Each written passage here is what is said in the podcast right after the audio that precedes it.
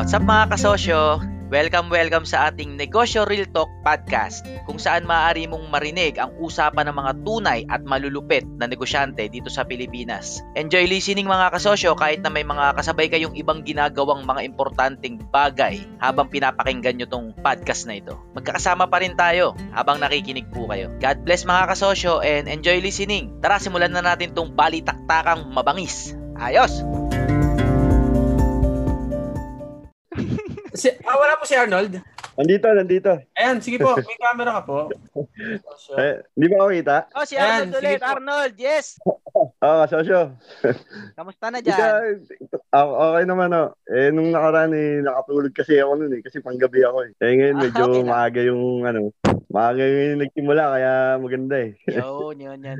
Nagaan natin para matapos din ako kagad. Pinapagalitan din ako ng misis ko kasi linggo-linggo nga naman daw. Ginagabi ako sa sa samahan natin. Pero syempre, ano lang tayo. Ah, sige, kasosyo Arnold, ano yan, ano yan? Yung, ano, yung tanong ko nakaraan, di ba sabi ko kung anong aanin ko bibili ng property or, or magninegosyo. Mm Ngayon, nung ginawa ko, hinati ko yung ano, bumili ako ng property sa dito sa Rizal. Yun, oh. Tapos yun dun sa bahay namin, yung katabi. Patagal ko na siyang nabili, mga ano na eh, mga 8 months na. Okay. Ngayon, nag, nag ano ako ng Lomi Lugaw. Nagtayo Mm. ako ng Lomi Lugaw. Ah, Ngayon, ang, ang tanong ko, kung pwede, pwede bang pagsabay-sabayin yung iniisip mong negosyo na mag-execute ka ng sabay-sabay? ah, ah, kasosyo Chico, gusto mo sagutin? Ah, sinong gusto mag, mag ano? sige po, pag-share muna natin yung iba. Kasi, Ah, sige, iba-iba. Sinong mga multiple businesses na yung lilalagari dyan mga kasosyo? Kumbaga kasi yung- inaano ko kasi kasosyo, hindi ko pa hindi ko pa nasusubok yung mga negosyo yung kaso yung ah may may sasalita ko ba sige. Ah, Hindi, sige, kasosyo Ar- Arnold, please. Ngayon nag, nag eh dahil nandito nga ako, tapos ako lang yung nagsasabi sa misis ko sa Pinas. Mm Sabi kong ganun, magtayo mag-ano tayo ng ano ng motor parts. Tapos nag-ano rin ako ng ng ano clothing line. Mm Kumbaga nag-uumpisa na ako namili ng ng mga gamit. mm kung ano yung pang printing sa damit. Meron na ako nabili nung, nung nakaraan sa sa Martes i-deliver. Mm, Very good. Tapos, eh, yung mi- misis ko kasi, nag, sabi niya, ano ba naman yan? Lahat ng, sabay-sabay naman yung mga iniisip mo. Mm. Mag-focus ka muna sa isa. Mm. Inaano ko lang, kung okay lang ba na isabay-sabay ko sila lahat kahit na wala pa akong experience doon sa mga naisip kong ano. Alam mo kasosyong Arnold, Oo, no? okay Kapag lang. sinabi kong hindi pwede, eh, kasi bawa, ginawa mo na, sabay-sabay, ano? Sabay-sabay. Tapos bumagsak lahat. Eh, di alam mo na na hindi mo pala dapat pagsabay-sabayin. eh, yun ang gusto mo, sabay-sabay eh. Pipilitin ko ba kayo na wag? Kahit sabihin ko sa inyo na isa-isa muna. O kaya, ang payo ko dyan, yung unang matagumpay, matagal yan bago maging settle. Ano yan, mga 3 to 5 years yan bago ka magsimula ulit ng second business. Pero yung mga susunod mong negosyo, kahit every month may bago kang negosyo. Kasi may isa ka ng proven system na reference mo na ito yung matagumpay na negosyo na execution ko. So alam mo na yung mga susunod mong execution. Ang problema, pag sabay-sabay yan, limited lang kasi yung attention natin. Pero malupit dyan, marami kang matututunan. Bumagsak man yan sabay-sabay, edi sabay-sabay ka rin natuto sa lahat yan, edi positive pa rin. So it's up to you kung kaya mo ba yung risk. Kaya, bawa, na, bawa nalugi lahat yan. Okay pa rin ba kayo ng pamilya mo? Makakakain pa rin ba kayo? Okay naman, pagka kung sakaling ano. Kasi, kumbaga, nilaan ko na yung, yung perang ipapasok ko sa negosyo. Kumbaga, hindi ko na binibilang yun. Kumbaga, Ah. dun- ano dun ka, na yun. sosyo? Malugi o, o hindi. Ano yan? Okay you will lang. know, Parang just ganun. like any matters of the heart, you will know when you know it. Malay mo naman magtagumpay ka, di ba? Kaya lagi ko lang sinasabi, maaring malugi yan. Basta handa kayo doon sa realidad na yun, na maaring malugi yan, okay na ako. Kesa naman execute kayo na execute, tapos nagulat kayo, wala, ba't nalugi? Oh, hindi ako nagsabi na walang malu- na magiging matagumpay yan, ha? Hindi ako nagsabi noon. Kung may, may nagpayo sa inyo na magiging successful kayo, hindi ako yon. Pero isa lang sinisigurado ko sa inyo, matututo kayo. ng pag nalugi. Oh, wala sisanda kayo, lugi. At wag niyo ako sisisihin. Kasi yung Arvin, sabi mo, ano, maging successful yung ginagawa ko. Hindi ko sinabi yan, ha? Wala akong pinapayong magtatagumpay kayo. Ang sinasabi ko, matututo kayo at doon kayo magtatagumpay. Hindi niyo ako madedemanda na, hindi, may, may binili si, may binili kami kay kasosyong Arvin, magiging ano daw kami, may- mayaman, ganyan.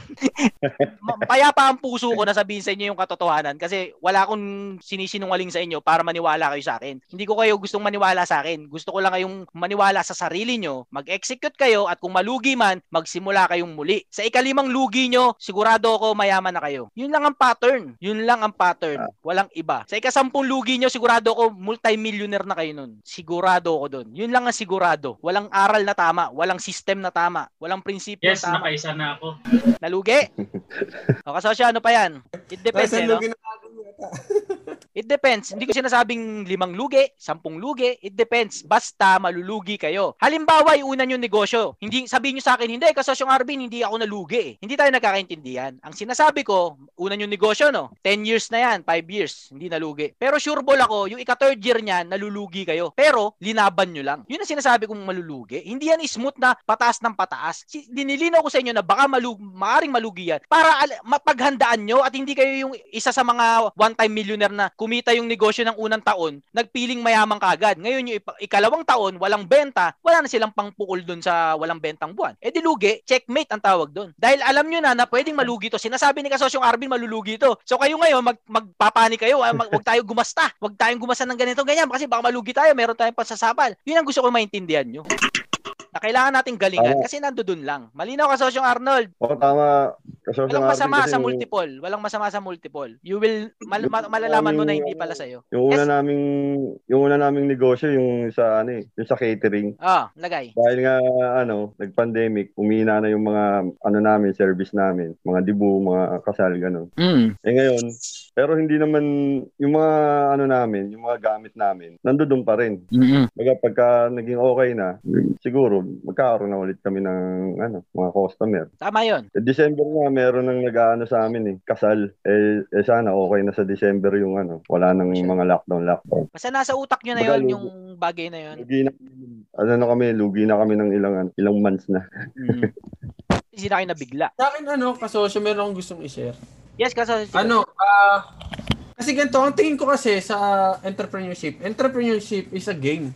Kung gusto mo laruin ang isang bagay, kailangan magkaroon ka ng, kung gusto mo manalo, parang atleta lang, kailangan mo ng mastery sa isang bagay. Mm. Kung pagsasabay-sabayin mo ang isang bagay, mahirapan ka, which is pero possible. Pero sa akin, sa experience ko sa pagiging atleta ko kasosyo, mga kasosyo, always, always, always start with a basic. Everyday basic talaga. Basic. One part of the sports, kailangan aralin mo yon. Kung sa basketball, hindi naman pwedeng mag-aaral ka ng sabay-sabay lahat-lahat imamaster mo. Ganon din sa martial arts. Hindi po pwedeng sabay-sabay imamaster mo lahat. ba? Na, magiging napakahirap para sa iyo noon. Pero once makuha mo yung basic ng isang bagay, yung mga susunod na gagawin mo, magiging mas madali na. Kasi meron ka na ng basic foundation eh. Pero kung papasok ka, halimbawa, ito, kas, uh, kasosyo Arnold, Sir Arnold, papasok ka sa negosyo ng t-shirt printing. Anong basics about t-shirt, printing ang alam mo? Wala pa. And learning takes time. Learning takes time. Hindi pwede nang, eto yung focus mo, then the next day, eto na ulit yung focus mo, and then the next day, eto na ulit yung focus mo. Na ano ko na kasi yung yung printing eh. Yung bata pa ako, ano pa lang ako, 14 years old pa lang ako. Mm. Nag ano na ako, nag yung nagsi-seal screen na ako. Kaso wala pang mga high-tech na gamit nun. Tapos nakakuha nga ako ng ano nun eh, ng ng customer sa kapitbahay namin, yung ano niya, yung company niya nagpagawa ng mga ng pangalan, ng pangalan sa damit. Ah, siguro po ang magandang ma-share ko sa inyo kasi currently, ah, Kaso hindi ko na alam yung mga yung mga bagong ano ngayon, yung mga bagong gamit. Kaya yung mga binibili kong gamit, yung mga modern na ginagamit sa ano, hindi ko alam. Tapos hindi ko rin alam yung mga kailangan may mga artist na ano, iba na kasi ngayon eh, hindi katulad dati. Nakakontra ano ako nung 14 years old ako, nakakontrata na ako ng ano eh, damit lang siya, pangalan, pero silk screen yung gamit ko. Gupit-gupit lang sa eh. National. Gupit-gupit lang. lang nun. Ngayon, ngayon may ano na, may Illustrator, ako sa Photoshop na. Corel. Iba-iba na nga. Na magandang, ang magandang question ka, Sosyo Arnold, kung kailan mo pwedeng simulan yung kasunod siguro. Kasi Ah, yun yung sa akin, ah, yun yung sa akin. Ah. Tulad ng sabi ni Kasosyong Arvin, it takes time, 3 to 5 years para ma, mag, magamay mo yung isang negosyo bago ka mag-step up sa su- mag-step up sa susunod. So ako, ako, ang sagot ko doon sa tanong na kailan ako dapat magdagdag ng panibagong negosyo is, ang, ang gauge ko talaga is mapaandar ko muna yung negosyo nang wala ako doon. Nang hindi ganun kalaki ang demand sa oras ko. Tama. Pag hindi na ganun kalaki ang demand sa oras ko, pwede na ako magdagdag ng another one. Example, yung first business ko, it took me 6 years bago ako magdagdag ng isa pa. Yun, sabi sa inyo eh. Ah, kasi ano eh, pero ang ginawa ko kasi pinalaki ko yung mga businesses to the point na hindi na ako kailangan doon physically. Hindi na ako kailangan physically, puro utak na lang o command na lang. Yun, yung- doon, ko- doon ko nasabi, tsaka ako magdadagdag ng bago. And doon ko din na-discover na ang dali na ng mga kasunod. Yun, Yan lang yun. Sabi ko. Parang Kahit every month, kahit every month magtayo ka ng bagong negosyo, okay na. Kasi may pattern Okay, ka na ng success. Yes, parang dapat may gauge ka muna na, wag mo na lang siguro, ako kasi ang goal ko talaga, ito, weird goal ko, na-share ko na sa group, ang weird goal ko, gusto ko magkaroon ng maraming negosyo dito sa amin sa lugar namin, puro pangalan ko yung nakalagay, kaya yung lugar namin hindi na magiging Alfonso, tatawagin na tong Chikoy. Tama pwede. So, Yan mga wild dreams, ng oh. goal. Parehas po tayo ng goal kasi natin marami. Yes, hindi na po Alfonso Cavite to, Chikoy Cavite na. so, parehas po tayo ng goal. Gusto natin ng maraming Boss Chicks, negosyo. pwedeng pa-line up.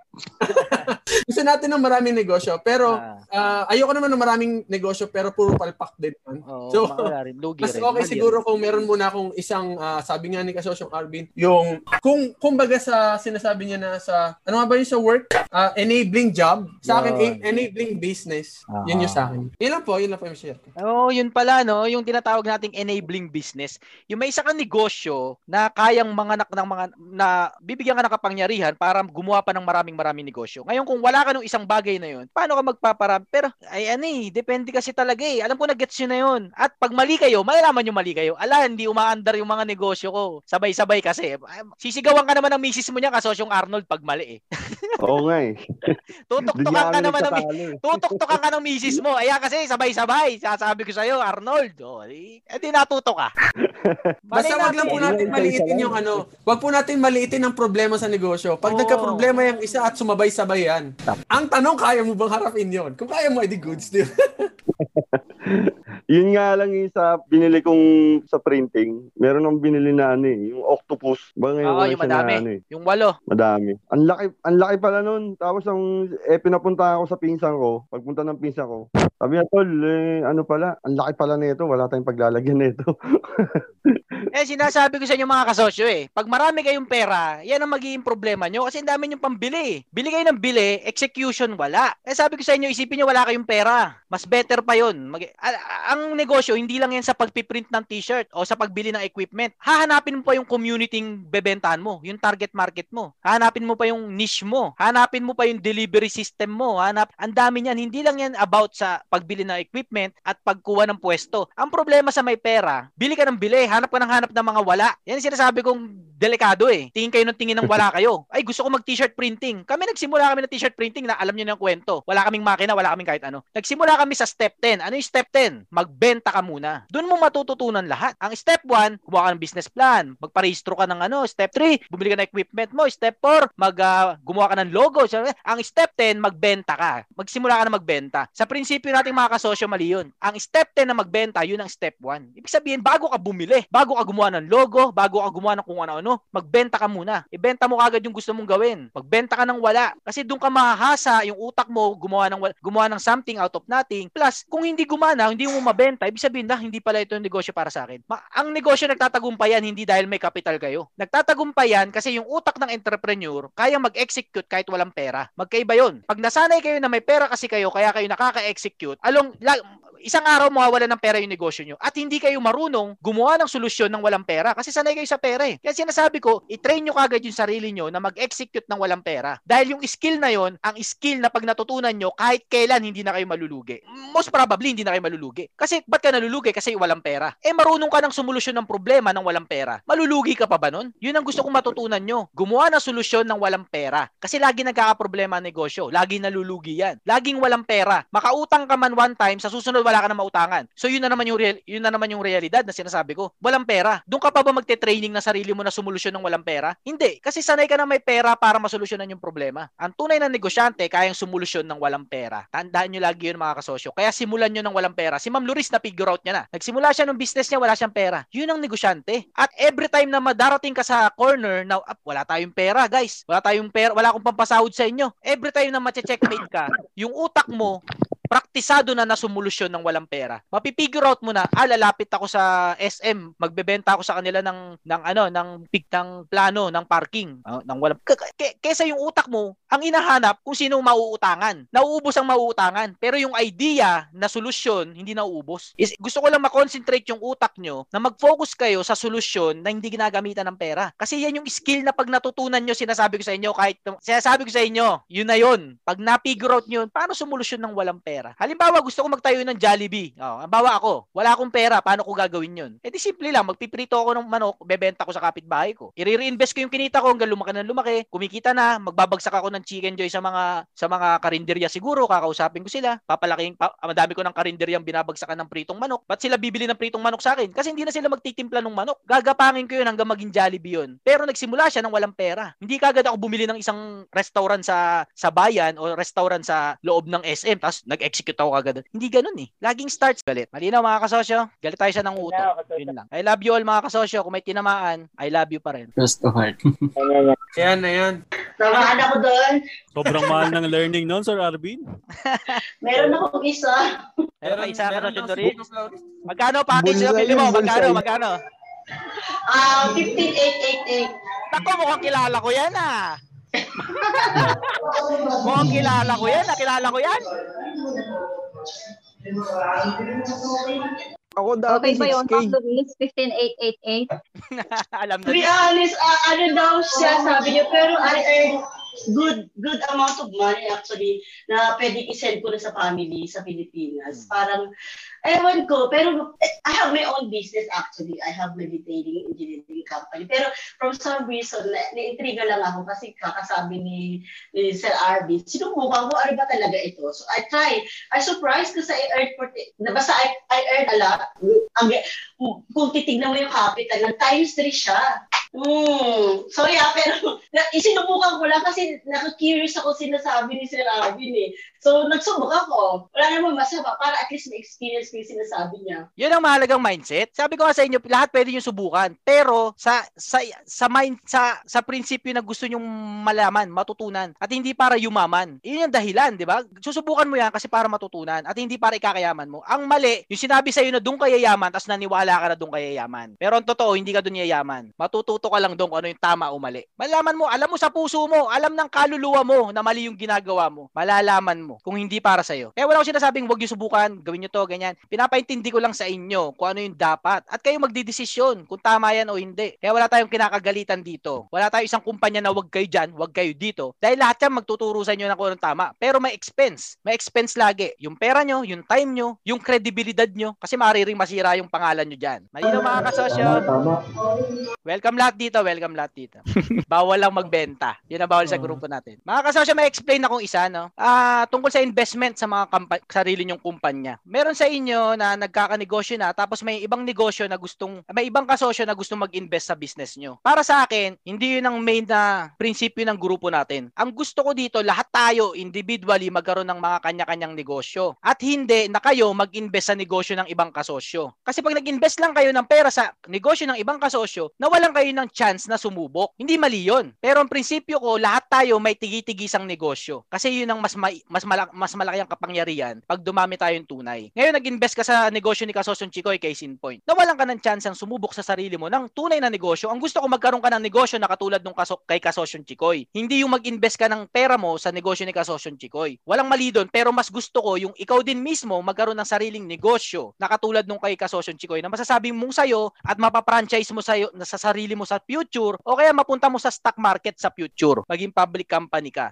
Pag nag-invest ka lang sa negosyo ng iba at ikaw walang negosyo, hindi yun ang gusto ko. Gusto ko kayo maka-experience ng mga negosyo kanya-kanya. Tunay na negosyo. At hindi yung yun nga, yung na-franchise lang kayo ng hindi totoo. Pero at the end of the day, kung learning ang habol nyo, very good. Kung learning ang habol nyo, kahit maloko kayo dyan, hindi kayo naloloko. Kasi learning ang habol nyo eh. Alam nyo na na hindi kayo kikita dyan. Inaalam nyo lang kung ano meron dun sa loob. Malinaw mga kasosyo, huwag kayo umasa sa mga false false promises.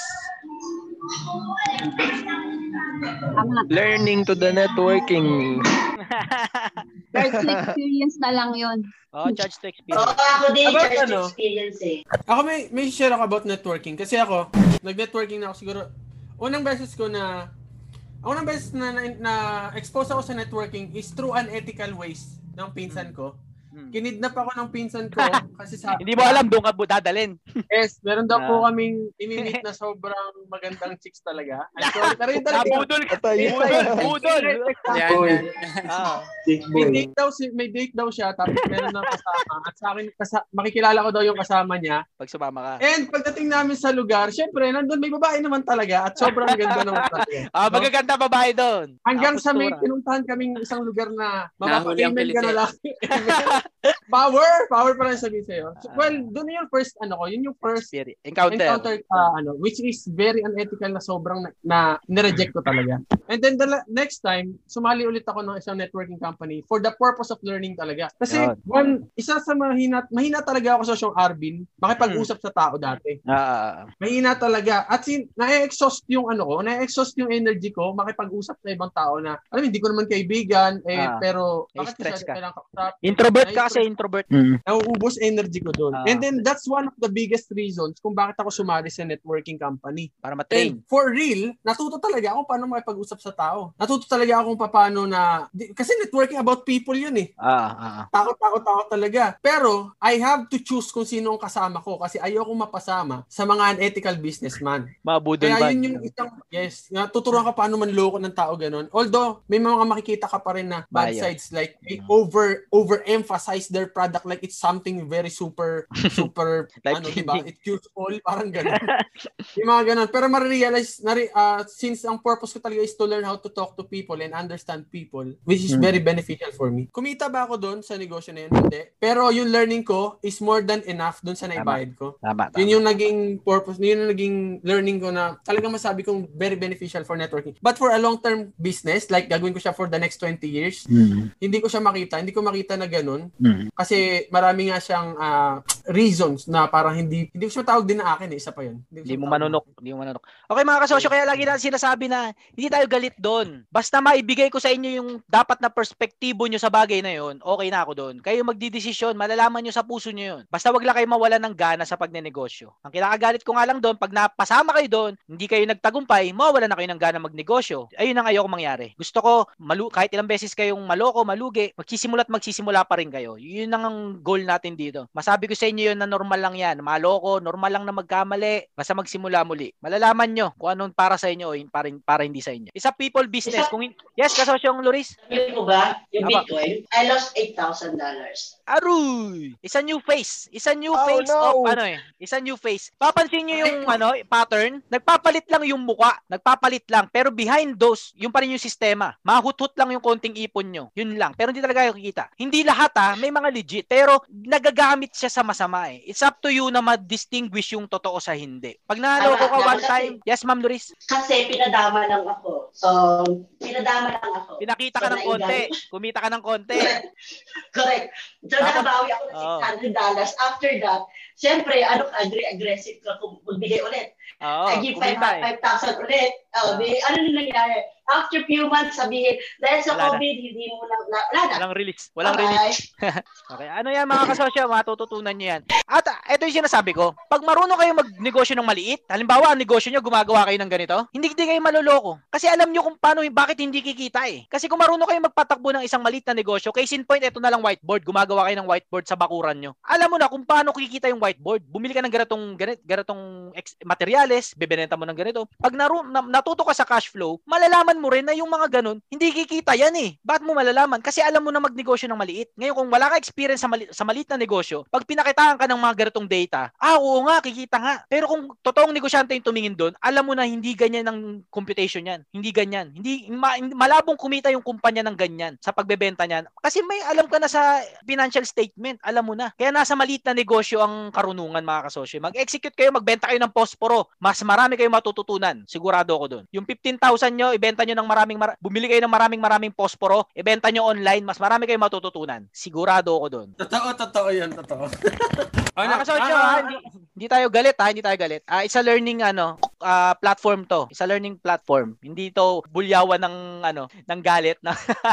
yes, kasosyo Chikoy, anong sunod natin diyan? Alright, proceed po tayo. Meron po tayong kasosyo from Singapore. Um, ang product niya ay desserts. OFW, ang dilemma niya ah, to, dra- to dive full-time. Si kasosyong Mark Huiden. Mark Huiden, andiyan ka ba kasosyong Mark? Mark, Mark. Ay, ito pa lang, papasok pa lang. Oh, naka, ah, lumabas siya. Eto, ka, nasa waiting room pa lang, papasok na. Sige po, pasok lang. Kasya pa, kasya pa. Ay, hintayin natin si Kasosyong Uy din ha. Kasosyong ano, Joy, na, na ano ba, nasagot ng maayos, Kasosyong Joy. Kasosyong Joy, nasagot ng maayos. Mapapansin nyo mga kasosyo, minsan, kadalasan ganito nangyayari pag rini-review ko yung video natin, no? Yung tanong, ang lalayo ng sagot natin. Yun ang nangyayari ha. Yun ang napapansin Lumilipad. ko. Lumilipad yung mga sagot, pero papalalim ng papalalim. Na malayo na dun sa tunang, tunay na tanong. Pagpasensyahan nyo na kung nagkakaganon. No? Eh, Hello? Wala, nagkakaganon eh.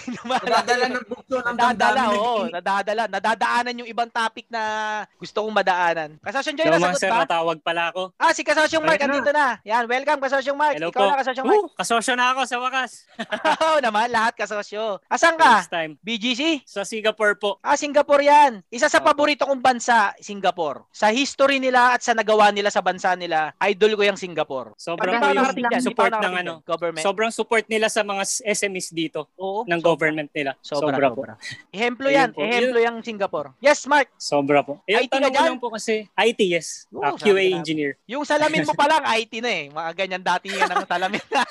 Ah, Peke yan. ah, Peke ba yan? Ah, lagay, lagay. Mark, lagay. Ayun, ah, nahihirapan kasi akong mag-dive full-time since may business na po kami na small din for desserts products po. And ah, since hindi same ng mindset yung partner namin sa Pinas, Ah, ah. Nahihirapan kami patakbuhin eh. Parang gusto ko nang mag-dive din talaga. Pero may mga constraints like, yun nga, meron kaming properties na inuhulugan. Mm-mm. Tapos, Obligasyon. full-time support din sa sa Parents. sa parents tsaka sa Ah. family. So talagang nahihirapan ako na may dilema kumbaga. Mm. So Ah, kaso- ayun po. Ah, mainam mga mapayuhan ka ni Kasosyon Dexter. Pero sana mapagsalita si Kasosyon Dexter. Kasosyon Dexter, pwede ka namin mahinga ng ano. Hindi Pero daw busy, busy. daw naririnig. Hindi daw po niya tayo naririnig. Hello, hello boss. Ay, andyan pa rin siya. Ayan, Kasosyon Dexter, pwede ka namin makasama.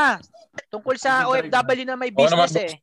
Ah, sige, Kasosyong Mark, ha, Apo. kausapin ka ni Kasosyon Dexter. Narinig mo yung Sige, ano ni. Kasosyong Mark, De- Dexter? Ah, yung pagkakaintindi ko lang meron siyang existing business tapos may kasosyo siyang isa sa Pinas. ah. Pilipinas. At may dilema siya na parang hindi ma hindi ma 100% yung tira, ganun. No? Hindi niya ma all out. Para kasi nasa war pero spectator lang ako. so parang Hmm. tumali rin. Eh, gusto ko malaman ano bang ano anong status ng partnership nyo. Ah, sa pang ano kasi family member din siya. So Mhm. 50-50. Pero when in ah, medyo bata pa eh. So hindi talaga much yung mindset. Mm. Paano, paano 50-50 as in sa investment 50%, 50%? Ah, in terms of investment, kami full dito sa sa Singapore. Pero sa Pinas, sila yung talagang gumagalaw. Okay. Ang ganun yung set. Tapos in terms of sharing, paano naman po? Sharing, sobrang ano pa eh, ah, kaka-start pa lang so hindi pa ganun ka-define. Parang ano, kasosyo Arvin, parang natakil na natin to before, no? Yung ganitong ano, ganitong... Kailan siya mag dive in? O kasi parang ang nakikita ko sa problema ni Kasosyo, ah parang nagkakaroon sila sa problema sa decision making. Iyan sa isa. Ah, kasi ah syempre um yung unang-una natin munang pupuntuin diyan tayo lang um sino ba talaga yung ano kailangan kasi may tumayong leader Leader. leader doon sa negosyo. Ngayon, paano mo malalaman sino yung masusunod, sino yung tatayong leader? Technicalities, kailangan, syempre, ah, kahit na nasa ibang bansa tayo, meron tayong na-execute na negosyo sa Pilipinas, kung tayo yung full-time na nag-invest dyan, ta- kailangan tayo yung tumayong leader. Kailangan magkaroon tayo ng sense of authority na kahit na nasa ibang bansa tayo, mala tayo malayo tayo dun sa business, kailangan sa atin pa rin ang gagaling yung utak, yung, yung decision making. Kumbaga, kung hindi siya nag-invest ah, financially. So technically hindi siya hindi hindi siya hindi mo siya partner, hindi mo siya ano, kumbaga, yung trabaho niya sa negosyo mo, meron yung katumbas na pera, sahod, halaga. So kung kung kung siya yung abala doon sa overall operation noon, sales ganito ganyan, manager siya ng business mo, merong katumbas yun na manager salary, ganun or commission-based salary sa umpisa kung di pa man kumikita. Pero since ikaw yung full-time na nag-invest, suggest ko lang sa'yo para hindi rin naman masayang yung investment natin, tayo yung tumayong leader. So, ah, ang problema dyan, na-execute mo na yung negosyo na naka-mindset na rin sa partner mo sa Pinas o dun sa katiwala mo dun sa Pinas na parang kanya din yung negosyo. So kapag ka, kapag, kapag ka, nagigets mo yung point ko kasosyo na ano na so kunwari meron mga times na downtime or meron mga problema dumarating sino bang nagre-resolve ba sa ngayon? Ah, both ends naman, nag-uusap pa rin. ends. so para sa akin pwede siyang pwede siyang mag-suggest bilang ikaw ang may-ari ng negosyo ah, ethics na rin pwede siyang mag-suggest pero ang maganda final say niyan sa'yo pa rin kasi in the end ah, ikaw din naman ang talo eh kapag ka sinunod mo yung ano niya kung mas kung mas dominant siya sa sinunod mo siya kapag ka merong nag, nagka-problema merong talo ang talo diyan ikaw eh kasi wala namang mawawala sa kanya kasi wala siyang ininvest Hmm. So yun. Yung sa akin, sa situation ko, ah, nasa abroad din ako, tapos may mga business ako sa Pilipinas. Nag-invest, ah, ako ang full-time na nag-invest. Ako din Small eh. Laging walang pera ang, ta- ang magandang ano eh, sitwasyon. Wala kang pera. Magsisimula ka. Yun ang the best. Kasi walang mawawala Walang sa'yo. talo. Oo, walang talo. Walang lugi. Kasi yung Arnold, di kita pinapagalitan. Sinasabi ko lang na ang nagiging problema mo ngayon, galit ka sa pera. Paggastos ka ng paggastos. Kaya business dito, business doon. Ngayon kung meron ka mapupulot sa akin, ano, ano, ano, yung sa yung sa clothing line, ah, nagpagawa ako ng ng damit ah, na may merong brand, Mm. baga sariling brand. Tapos ano siya 50 piraso. ah. Eh nabenta lahat. Kaya sabi ko, ano kaya, mas maganda kung hindi na ako magpapagawa kung kami nagagawa.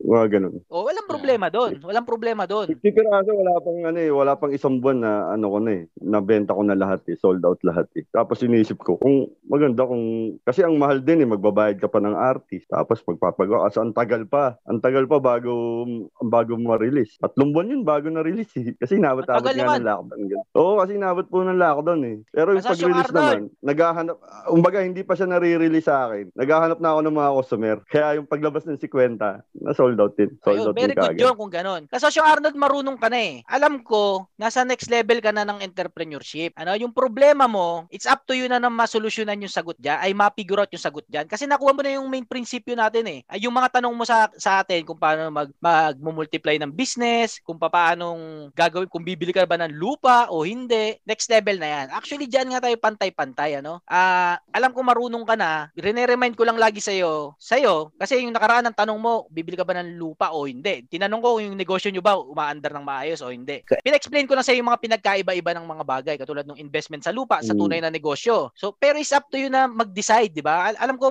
matalino ka, Ah. magaling ka, at wala kang problema sa funds eh. Di ba? Wala kang problema Mm. sa funds. Kaya yun ang pinupunto ko sa'yo. Yung funds mo ang problema mo. Kasi ang dami mong funds, yan ang papatay sa'yo, yung pagsabay-sabay mong gumastos sa iba't ibang negosyo. Re-remind ko sa'yo na hinay-hinay lang sa pera. Huwag kang galit, huwag kang manginig. Nanginginig ka eh, huwag kang manginig dyan. Kalmado lang, ano? One at a time. No? Hindi tayo nagpapabilisan dito. Hindi tayo nagpapabilisan ng dami ng negosyo. Hindi yun ang goal. Ang goal, build one stable business at a time. Kasi Okay, kung sabay-sabay nga yan, kung marupok naman lahat, ang ending, ne, wala ka rin. Tama yun. Kalmado Ano lang, kalmado lang. 不 Maraming salamat. Ah, kasosyo ka, ano, Arnold, marami ka pang matututunan at masishare dito na hindi namin alam, sigurado ako doon. Andito lang ako Oh, mag-remind sa'yo, mag-remind na kalma lang ha, ang tunay na negosyante, kalmado lang, hindi nanginginig kasosyo. yan. Ha? Lagi mo na akong nakikinig sa mga advice eh. Oo yung, yung tanong ko nung nakaraan, medyo kasi inaantok ako, inaantok ako nun.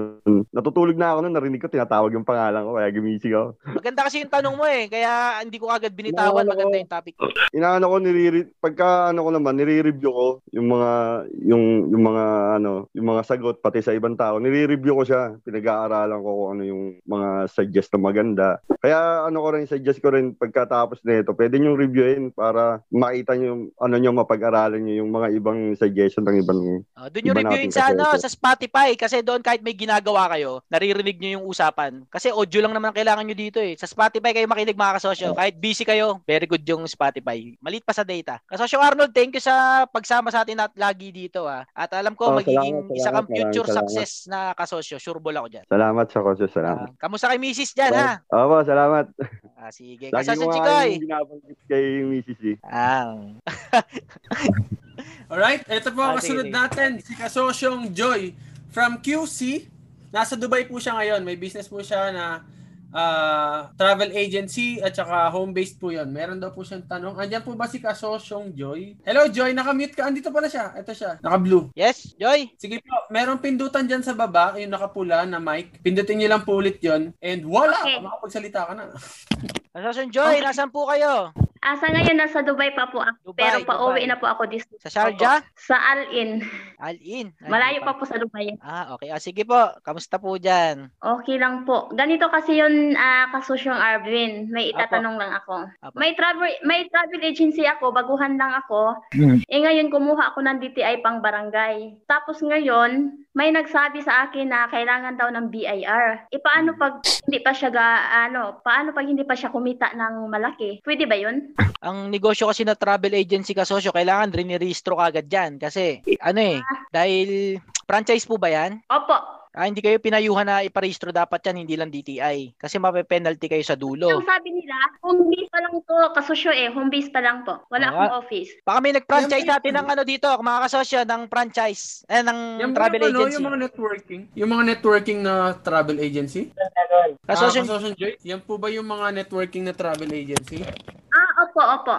Oo, yun. Kaya hindi Like- na-require yung business license. Kasi ang sabi, pag home base daw, no need na daw. Eh ngayon kumuha ako ng DTI pang barangay para lang may ano lang ba, may ipakita sa customer na legit ako. Ay, Eh may nakapag-advise na, kung no need po yung advice sa inyo, yun pa lang, mali na yun. Hmm. Lahat ng negosyo, basta kumikita, kailangan ng permit niyan. Anyway, sino po dito sa atin, mga kasama po natin may travel agency? Alam Apo, po, meron po ma- mapayuhan natin si Ma'am Joy. Kasosyo Joy, Ito si Kasosyong Maki. Yes, Kasosyong Maki, please. ito lang ibig sabihin yan. Kumuha din kasi ko yung mga December. Tapos, wala din akong papel. Ito lang ibig sabihin, Kasosyo Joy, medyo nagoyo tayo. Oo. Kasi hanggang ngayon, yung refund ko, yung nagpabook sa akin nung ano, nung tawag before pandemic, hanggang ngayon wala pa 6 months na. Wala pa yung refund ko. So yung nagpabook sa akin, sinisingil na ako. Yun yung mali ko. Kasi yun yung, ano, nagtutusay ba yung kinuha mo, Kasosyo Joy?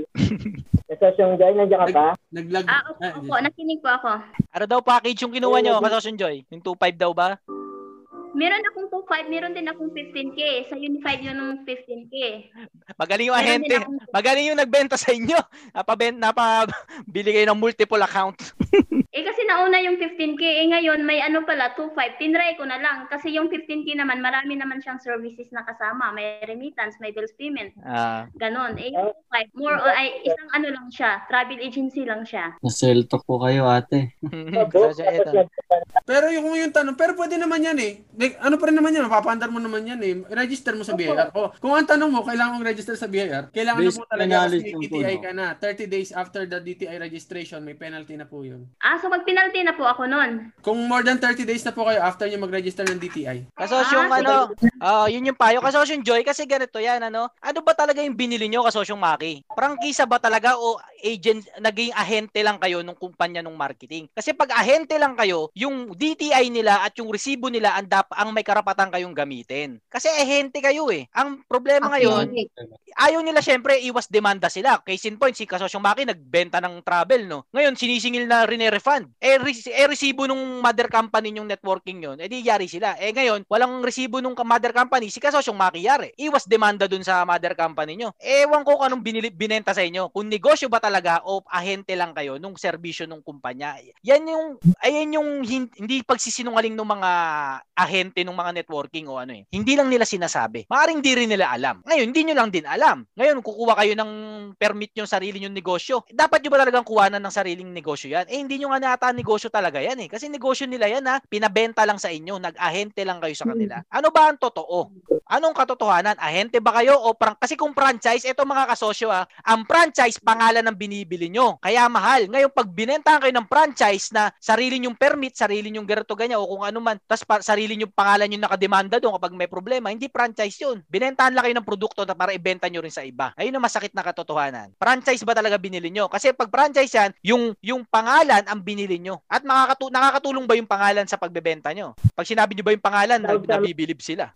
Parang, nag parang nag-franchise ka lang ng Jollibee, ganun. Pa- Kaya sabi ko sa inyo, isang milyon pataas ang pinapranchise na business. Pag isang milyon pababa yung franchise na yan, walang kwenta yan. Hindi totoong franchise yan. Nagagawa lang kayo ahente. Isang milyon pataas ang prang franchise fee, yun ang mga tunay na negosyong pinapranchise. Hindi yung 35,000, hindi yung 16,000, hindi yung 25. Hindi franchise yan. Bumili lang kayo ng produkto nila o serbisyo nila na pwede nyo ibenta sa iba. Hindi tunay na negosyo yun. Ang tunay na negosyo sa inyo at pwede nyo i-franchise sa iba. Bumili kayo niyan, franchise, mapapranchise nyo ba yun sa iba? Hindi. Ibebenta nyo sa iba, ahente rin sila. As may komisyon kayo. Hindi kayo tunay na kumita dun sa business. Kumita kayo sa pagre-refer. Anong totoo? Kumita sa negosyo o sa pagre-refer? Ano ang totoo? Alamin nyo. Kumita ba talaga yung nag-ahente, yung nagsasabi sa inyong may kita? Bawa may nag-offer sa inyong ganyan, franchise, franchise, ganito. Tanungin mo siya, saan ka kumikita? Sa pagbebenta nito sa akin o dun sa mismong produkto? Ngayon, kaya abala siya magbenta sa'yo kasi dun siya kikita. Wag dun. Hindi totoong negosyo yun. Ahente, ahente lang yun. Referral, referral, referral lang yun. Kaya sinasabi nung iba, eto kumikita. Totoo, kumikita. Saan ka kumikita? Sa, sa produkto o sa pag-ahente sa akin para mag-sign in din ako dyan. Anong totoo? Pag nalaman nyo yung sagot na totoo doon, malalaman nyo kung sasali pa kayo o hindi. Kasi kung kumikita siya dahil ipapasign up ka niya, ikaw din ganun. Hindi ka kikita sa pagbebenta ng travel something. Kikita ka sa paghahanap ulit ng pagre-recruit na magkakaroon ng home-based business ng travel something na yun. O saan ka kikita talaga? Alamin mo. Kasi kung ayaw mo nung paraan kung paano kumita, hindi ka napapasok dyan. Hindi ko sinasabing mali yung travel agency. Ang totoong negosyo doon, ikaw yung may sariling travel agency at hindi yung nag-aahente ka lang nung serbisyo ng ibang travel agency. At ang totoo, hindi ka makabenta ng travel something package, kaya magre-recruit ka ng iba. Kasi doon mababab doon mo mababawi yung 16,000 mo at saka yung 2,500 mo. O negosyo ba yun? Hindi negosyo yun. Alam niyo na kung anong tawag doon. Masakit na katotohanan na dapat matutunan. Sosyon Joy, kukuha mo pa ba ng permit dyan? Kung nagkakaloko-lokohan lang pala kayo dyan. Kaya nga, salamat ka Sosyong Arvin. At least may naano ako. May natutunan ako sa'yo. Ako may binebenta akong franchise. Ah, yung aking negosyo, no? Ano lang, 1.8 lang, no? Tapos pag nag-repair ka nung isa, no? Pag nag-umpugan niya, no? 2.5 agad dyan. na, joke lang, joke lang. Mga kasosyo, eh, hindi ko naman sinasadyang mapagtripan lagi yung mga ganyan ano? Pero kayo ang pinupuntiri ako gusto kong matuto kayo kung ano yung dinoloko kayo sa hindi. Wala real talk, sa kanila. ano na real talk. Yes po. Salamat sa Arvin. Salamat din po sa tiwala. At uh, yan dumami na naman ang galit sa atin dahil sa mga binubunyag nating kalokohan Kasosyon Joy, uh, alam ko, alam mo na ang dapat mong gawin. Ano? Opo, opo. Isipin mo, Kasosyon Chikoy, hindi pala totoong negosyo yon ni Ma'am Joy. Tapos ipapa DTI niya. Tapos ipapa munisipyo niya. Tapos ipapa BIR niya. Tapos hindi ka naman makakabenta doon. Eh di nagsayang ka lalo ng pera, di ba, Kasosyon Joy? Kasosyon Chikoy, di ba? Oo, tama po. Kaya nga nagtatanong ako kasi. Yun ang iniiwas ko sa inyo. Magkapatong-patong yung gastos nyo sa walang kakwenta-kwentang mga sinasabi sa inyong negosyo. Kung yung ginastos mo dyan sa 2.5, sa 15,000 na, ano, kung binili mo yan ng ano, ano kayang pwedeng negosyo doon? Kung, bum, kung bumili ka ng, uh, sabihin na nating plywood na puti, plywood na puti, tapos ginawa mong parang whiteboard. Bawa, parang ganito. Yan. Kung bumili ka niyan, pinagawa mo ng ganito sa kamag-anak mo sa Pilipinas, pinalagyan mo ng brace sa gilid, tapos binenta mo online yung whiteboard na malaki, ayun ang tunay na negosyo. Mas marami ka doon magagawang pera. Puhunan doon, 2.5 lang o kaya yung 15,000 na sinali mo, sinali mo doon. At yun ang pwede mo mapalaki. Gu- ang negosyo mo, gumagawa ng whiteboard. Ang daming magne-negosyo sa Pilipinas, kailangan lahat ng whiteboard. Sa National Bookstore, mura, mahal ang, mahal ang whiteboard. Mahal ba? Pag Ito negosyo mahal. yan o. Yung 15,000 mo, kaya nang mag-invento ng bagong negosyo na whiteboard. O kaya, hanapin mo sa internet kung paano gumawa ng corkboard. Yung 15,000 nyo, sobra-sobra pa. Yun ang mga tunay na negosyo. Hindi yung ganyan-ganyang ahente-ahente. Yan ang mga rinirehistro. Anong negosyo mo? Gumagawa ako ng whiteboard. Gano'n na kalaki yan. Ah, meron na akong isang pabrika gumagawa ng isang ng whiteboard, ng ano, corkboard. Yan ang mga negosyo na walang walang malaking puhunan. Yan ang mga pinarerehistro. Hindi yung mga travel agency na yan na hindi nyo naman negosyo. Pag nawala yung pinagbentahan nyo, nawala sila, makaka-serbisyo pa ba kayo ng travel agency? Home base? Home base, home base yan. Inuto lang kayo na para mag-sign up kayo. Home base, home base. Galit na galit. Tama. Kasi katulad ni Kasosyo Joy, gusto magnegosyo. Naloko. Eh, tatama rin na yun sa susunod. Eh, di nabawasan tayo ng isang kasosyo na aayos ng Pilipinas. Eh, yun doon ako nababadrip. Nababawasan ako ng kakampi. Kada isa maloko sa inyo, nababawasan tayo ng isang kakampi. Kasi tatama rin na yan magnegosyo. Sana magising ka, Miss Joy. Okay po, salamat. ay, ay, magka magalala. Nakabenta ka naman ng ano, travel package. Nakabenta ka na ba, Joy? Opo naman. Meron. Ilan, ilan? Yun nga lang, mga cancel-cancel pa. Kaya, na, problema Naripan, naripan, naripan. Yung problema pa. Ah, take it as a learn learning experience. Pero uh, ayokong tamarin kayo sa mga susunod yung venture. Yun lang naman ang pinapaalala ko. Kahit magkamali kayo diyan, maloko kayo diyan, at least yung susunod alam niyo na yung tama. Hindi yung next business niyo ganyan na naman naloko na naman kayo. As yung third business niyo ganyan na naman naloko na naman kayo. Nagbabago lang ng mukha yan mga kasosyo, alam niyo ba? Dati sabon, tapos tra- travel agency, da- tapos naging Bitcoin, tapos naging kung ano-ano pa. Nagbabago lang ng mukha yan pero pare-pares lang likod niyan. Sip-sipin yung pera nyo at kumita kayo sa pagre-recruit. Di ba panloloko yon? Tama, basta networking. Oh, wala ako sinasabing networking ha. Oh, wala ako sinasabing networking ha. Hindi sa akin galing yung salitang yon. Sinasabi ko yung sistema. Hindi tayo galit sa networking. Totoong networking. Pero merong gumagamit nun na pinapalabas na ganun na ang motiv ang gusto lang sipsipin yung konti yung pera. At ayun yung sinasabi kong mali. At gusto ko yung gusto ko ko yung makita matuto na makita ko ano yung mali sa hindi. Ang Tupperware, networking din yon. Ang Avon networking din yon. Pero totoo na pero totoo na pag nagbenta ka ng Tupperware dati, kikita ka. Ngayon kasi hindi eh. Pag nagbent, bawa, nag-franchise ka ng ganyan, hindi ka kumikita talaga dun sa produkto. Kikita ka saan? Sa pagre-recruit. Ngayon, rekrutan kayo ng rekrutan. Ang dami-dami nyo. Eh di, eh, bambaba ng presyo nyo, price war kayo. Sa mata ng negosyante, hindi kikita yung negosyong yan. Sa simula pa lang, mali na, panloloko na eh. Hindi mali ang networking. Ginagamit lang yan na muka para mahit, mahut-hutang kayo na gustong mga magnegosyo. Doon ko kayo gusto mamulat kung kailan mali, kung kailan tama yung papasukin nyo. Sorry Ma'am Joy kung masakit at sa, sa, sa, sa mga iba, pero kailangan natin matuto. Yung tama, yung hindi sa panloloko. Ang future niyan, kasosyon Joy, ikaw din, manloloko ka ng iba para kumita ka, di ba? Ay, sakit eh. Yung masakit eh. Ayaw mo manloko. Wala eh. Para mabawi mo yung binayad mo, kailangan mong gawin. Hindi tayo galit sa networking, galit tayo sa manloloko. Magkaiba yon. Malinaw mga kasosyo, kaya welcome dito kahit sino. Kahit nagne-networking kayo, multi-level, hindi kayo papaalisin sa grupo na to. Hindi yun, hindi tayo doon galit. Galit tayo yung nananamantala ng mga kamangmangan ng iba. Doon tayo galit. Pinagkakaperahan yung hindi alam ng iba. Doon tayo galit. ng leader, ako ang boss. Tapos kumikilos sila based sa, sa mga instructions ko, sa mga sinabi ko. Pwede silang mag-suggest, open for suggestion. Tapos uh, uh, kumbaga i-evaluate mo kung effective ba, kung makakatulong yung suggestion nila, doon mo i-apply. Pero kung nagkakasalungat kayo, uh, meron kang gustong gawin sa negosyo mo pero salungat siya, kumbaga mas ano ka dapat eh, mas dominant ka dapat eh. Ikaw yung may-ari ng ikaw yung may-ari ng negosyo eh. Pero apart from that, meron ka pa bang ibang problema? Uh, so far yun lang eh, siguro. Mm. So siguro kailangan nyo mag-usap ulit. Ano communication lang naman 'yan. So kung kunwari may problema kayong kinakaharap ngayon sa negosyo nyo, sabihin sabihin mo na uh, yung style natin dati simula nung simula tayo, I think hindi ganoon ka-effective. Kailangan mm. nating mag-reconstruct ng konti. Since ako naman yung nag-invest ng buo dito, pwede nating ganito ganyan, gawin ng ganito ang gawin natin. Sa akin magmumula ang final say, pwede ka mag-suggest. Tapos ayusin na lang natin ano yung ano yung ano yung lugar mo. Alam, know our limitations. Alamin natin kung ano yung position mo sa trap sa business ko. Tapos uh, kayo na lang mag-usap paano mo siya papasahurin. Kung commission based ba sa umpisa or ano managerial salary. Yun lang naman. Salamat. Thank you Asosyon Dexter ha. Ang madalas kasi na mindset ng mga OFW nagninegosyo. Basta nagpadala sila doon ng pera, tin- tiniwala nila tiniwala na nila yung tagumpay eh based ng malaki doon sa pinadala nila ng pera. Yun ang pinatunayan ni Kasosyon Dexter at sa kanila kasosyong Kenneth na kahit na ikaw ang nagpadala ka ng pera doon, wag na wag ka pa rin magtitiwala. Hindi hindi sa walang tiwala ka doon sa taong pinadala na. Ang ibig sabihin, wag ka na wag, wag ka magtitiwala na magtatagumpay 'yon dahil nagpadala ka ng pera. Magtiwala ka na magtatagumpay 'yon dahil ikaw pa rin ang nag nagdidiskarte doon, ikaw pa rin ang utak, ikaw pa rin ang boss. Na kahit nasa ibang bansa ka, ikaw pa rin ang masusunod. Ang naging pattern ha, talagang matagal na ganito. Magpapadala ng puhunan yung OFW dito. Tapos partner sila nung pinadala ng pera sa Pilipinas. Dalawa lang senaryo. Pag kumita, hindi makakarating yung kita doon sa OFW. Pag hindi kumita naman, hihingi pa ng puhunan doon sa OFW. Kahit anong mangyari, laging lugi yung OFW. Laging ang ending hindi kumikita. Kasi pag kumita na, sin- sinosolo na nung pinadala ng pera dito. Bakit ganun? Hindi ko alam ba't ganun. Nahayok sa pera. Kumita ng konti. Yung nagtiwala, yung nag-risk ng pera na OFW at pwera na. Hindi na daw kasali. Ba't di na daw kasali OFW? Eh wala naman daw ginagawa yung OFW eh. Nandoon lang daw sa, sa ibang bansa, wala namang ginagawang mm. hirap sa negosyo. Yun ang isusumbat? Tama ba yun? Mali yun. Hindi totoo yun. Marketing ads, maraming magagawa ang OFW. Yun na nga eh. Ang tingin ng mga, appealing ng mga pinadala ng pera dito, sila ang dahilan kung bakit nagtagumpay yung negosyo. Pil na kung pil bakit nila. nag-start.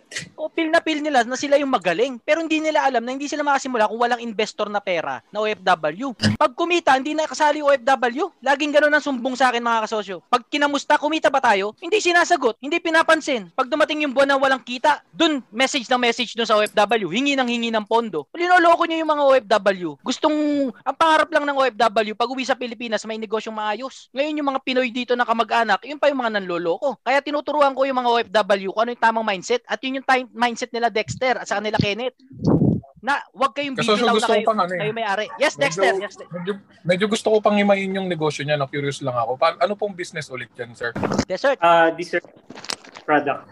Ah, desserts. Pa- Paano yan? Meron kayong sariling ah, pwesto, store? ganyan? Currently sa bahay muna due to the situation din. eh. So Tapos, hindi pa kami nagpapag Paano kayo nagmamarket? Paano kayo nagmamarket? Through FB ads and yun, Mhm. organic na makakakilala. So marami Tapos naman ano din talaga yung ano talaga yung ginagawa niya? Siya yung gumagawa? Siya yung gumagawa ng product? Siya yung gumagawa ng dessert? Sila yung pagpa, sila rin yung deliver, logistics Mhm. sila rin.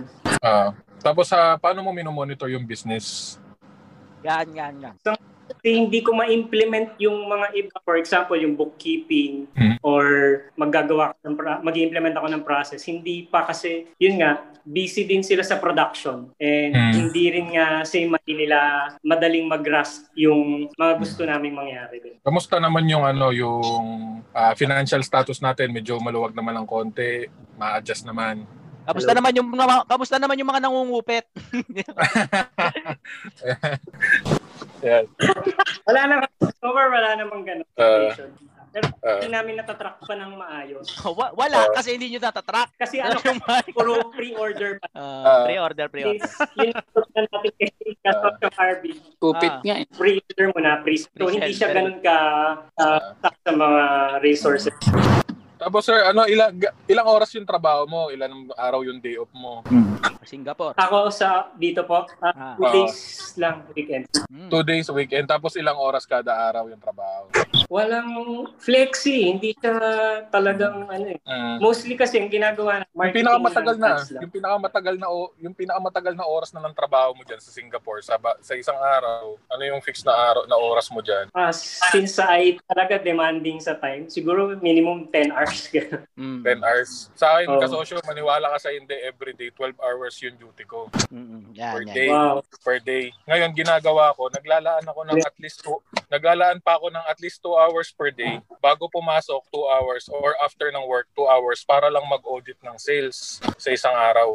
So, Mm. yun ang ang point lang doon, lalo na sa atin sa mga malalayo, tapos nag-invest tayo ng hindi birong halaga, hindi natin yun basta binitawan lang sa Pilipinas. Kailangan ah, binitawan natin yun, pero parang naka-hold pa rin tayo, parang pinangawakan pa rin natin yun, parang naka-monitor pa rin tayo na yun, yun, inaano ko yun, ah, kinukwenta ko yun everyday o magkano yung sales natin ngayon. Tapos, ah, meron ka ding sense of authority na yung parang pinaparamdam mo na alam mo yung alam mo yung benta. Mas alam mo yung kinita ngayong araw kaysa sa kanila kasi meron kang basehan Mm, mm. na figures na kung, mag, kung ano yun sa FB na monitor mo naman, i-audit mo yun, ganyan ganyan na um, hindi paano ko ba sasabihin, hindi sila yung magsasabi kung magkano yung benta mo ngayong araw. Ikaw ang magsasabi sa kanila kung magkano dapat yung nabenta ngayong araw. For example, ang binit ang binenta ng ang sinabi nila sa iyo is 10,000 or 20,000 tapos based sa computation mo hindi nag-match. Short ka, sabi mo ganyan ganyan. 22,000 dapat, 21,000 dapat kasi ganito, ganyan. Nasaan yung ganito? Dagot! So, ah, sa ganung pa, sa ganung paraan pa lang malalaman na nila na ay nakabantay si boss. Nakabantay na ano. So magkakaroon na mababawasan na yung dahilan na, or yung oh, magkakaroon sila ng takot. May tinatawag tayo diyan ng kasosyo eh, kung narinig mo na yung salitang katiwaldas. Trademark Na- ni Kasosyon Dexter Oh, kati- katiwa, katiwala, katiwaldas. Oh. So yun, ano lang, ayun lang, eh, since ano naman, mukhang nalilibang ka naman sa negosyo mo, parang i-gawin mong hobby yan na everyday, laan ka ng isang oras, dalawang oras mag-monitor. Tapos, ah, kung medyo maluwag-luwag naman yung budget natin, pwede mong i-leverage yung mga hindi mo ma- magawa na so- sa sobrang busy ka, yung sa sales, ganyan, yung mag-entertain ng customers, maglaan ka ng i- ibang tao na magiging abala para doon. Bigyan mo na lang ng commission based na ano, kada makuha mong customer, meron kang ganito, ganyan. Salamat, kasosyo, sa payo. Ano Mark, ano ah, nakikita kong pattern ng mga OFW yung nag-execute ng business kahit nasa ibang bansa pa. Eh na-implement na gagawa nilang gamitin yung mga off the shelves technology sa paligid natin. Ikaw IT ka magagawa mo 'yan. Correct, kasosyo. Oh, andiyan na si Kasosyong Kenneth. Ah, Boss magandang Kenneth. hapon, Kasosyong Hello, Kenneth. good evening. welcome back. Good afternoon, Boss Chikoy. Guwapo, guwapo. Ay, Kasosyong Kenneth. Nandyan si Ay, Kasosyong Mark, ano? Follow. IT siya, IT siya sa Singapore at may business siya and pinapapayuhan ko siya kay Dexter na gumamit ng mga system para yung mindset nga na hindi ka bibitaw as a boss doon sa investment mo. Ikaw pa rin dapat ang masunod at through monitoring, through technology, magagamit mo yan. Si Kasosyong Kenneth, kung ano-anong technology at siya ni Kasosyong Dexter yung gamit niyan na off the shelves lang, pinagdidikit-dikit, yun nga yung never stop hacking. Hinahack lang nila yung mga bagay sa paligid at pinagduduktong-duktong nila para magamit ng negosyo nila. Ah, yun lang yung prinsipyo eh. Huwag kang bibitaw, no? Huwag kang magtiwala na dahil nagbagsak ka ng pera, eh magbabait sila sa Pilipinas. Hindi ganun yung nang realidad eh. Kasosyo Tama, Kenneth, ano, kamusta? Kasosyong Arvin. Yes. Good afternoon. Oh, ang Oo, aga oo. pala. ang aga ngayon. Napaaga tayo ngayon. Napapagalitan ako ni Mrs. nung nakaraan. Hinahating gabi daw eh. Linggo. Oo. Alam mo nung ano ko lang yung after after our live last Ah, week, yeah. nag-continue pa kami ng isang kasosyo until 5 5 AM Yun, Philippine oh. time. Oh, Oo, kasi Ayos. nag one, nag one on one yung Oo, shinare ko. oo. Oo. Yung may yung Ah, magnenegosyo na, sabi mo sa Oo. comment. Oo. Oo. Congrats Ah, dun. ay, ah, dagdag ko lang kay Sir Mark. Um, Mm. Ano kasi sir, um, ah, tawag dito, um, there are technologies that are free. Katulad, katulad dun sa Mm. akin, no? Some of our competitors are using apps. Pero I'm proud to say, wala akong gina- ginagamit na apps.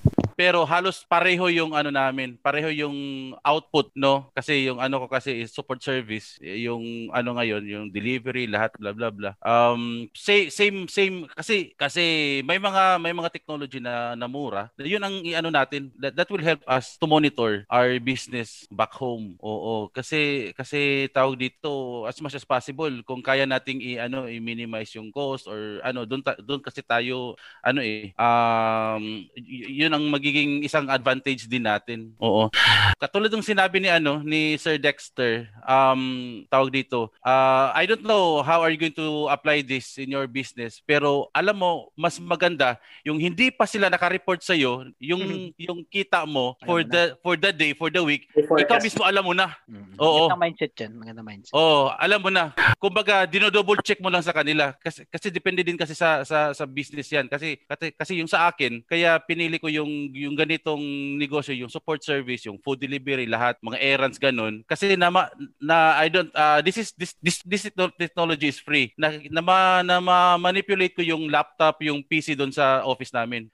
At the same time, yung mobile phone nila. Naku, So, yun. Oo. So, kahit hindi sila mag-report, whatsoever, nakukuha ko yun, nakikita ko yun in real time talaga. Even even answering and shutting down their laptop. I don't I I know IT ka, 'di ba? Mas mas ano, pero ito hindi hindi kasi ako IT. Ah, Mm. IE kasi ako IE, industrial engineer. Pero nakuha kong i ano yun, i-discover. And then yung mga kaalaman na yun, yun din ang pinasa ko kay kasosyong ki- ah, sorry, Kriam from from Iligan, kasosyong Arvin. Mm. Oo. O yun din ang ano ko sa kanila, sa kanya. So yun lang ang ano, dapat dapat hindi ka hindi dapat ikaw ang ma-manipulate ng staff mo, kundi ikaw talaga ang mag-ano. You you should be you should be in control sa lahat.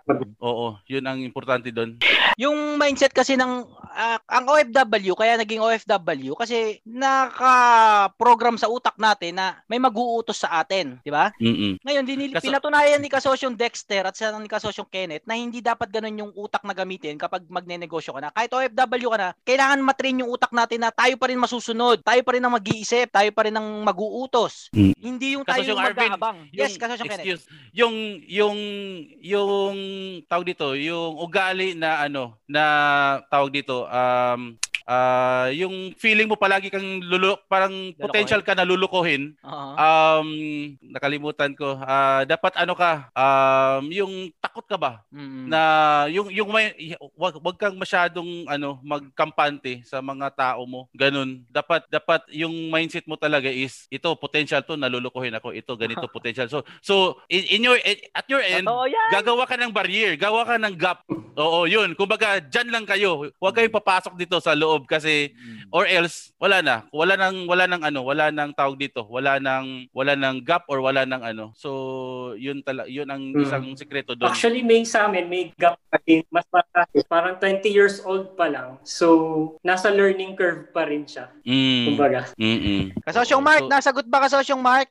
Opo, sobrang ano, salamat mga kasosyo. Medyo naliwanagan din. Ah, Mark, ah Mark, may papayo Kasosyo, pwede ba? Yes. Hello. Hello. Kasosyong Mark, parang nasira. Bawal mag-promote, di ba? Magsisitang ako. Ano ba yan? Ano ba yan? Medyo nagchachapi ka po, kasosyong Kasosyong Mark, nasira yung Singapore sa akin dahil sa'yo ah. Alam ko mabilis internet dyan sa Singapore. Ba't, ba't nag-chop-chop ka dyan? Kasosyong Mark. Pati malulobot yung cellphone. Ah, nalolob. Ah, okay. Yung yung bilis ng cellphone mo nag, ano, nag-adjust na. Ayun. Nasira yung Singapore sa akin dahil sa'yo, Mark. Mga sir, may ano, may tanong ako mga sir, kung kung okay lang. Sige. Kasosyong Mark, medyo choppy ka. Isang umaatikabong balitaktakan na naman ang napakinggan mo mga kasosyo. Salamat sa halos isang oras na pagsasama natin dito sa podcast episode na ito. Kung nabiting ka pa kasosyo ay maaari mo pang mapakinggan yung karugtong neto sa iba pang mga episodes. Have a great day mga kasosyo and trabahong malupit pa tayo. Muli, wag nating kalimutan na ang tagumpay ay galing kay Lord Jan. Kaya tuwing magtatagumpay tayo, balik natin sa taas yung glory. I love you mga kasosyo and God loves you. Trabahong malupit tayo, bawal tamad. Galingan natin mga kasosyo. para sa bayan.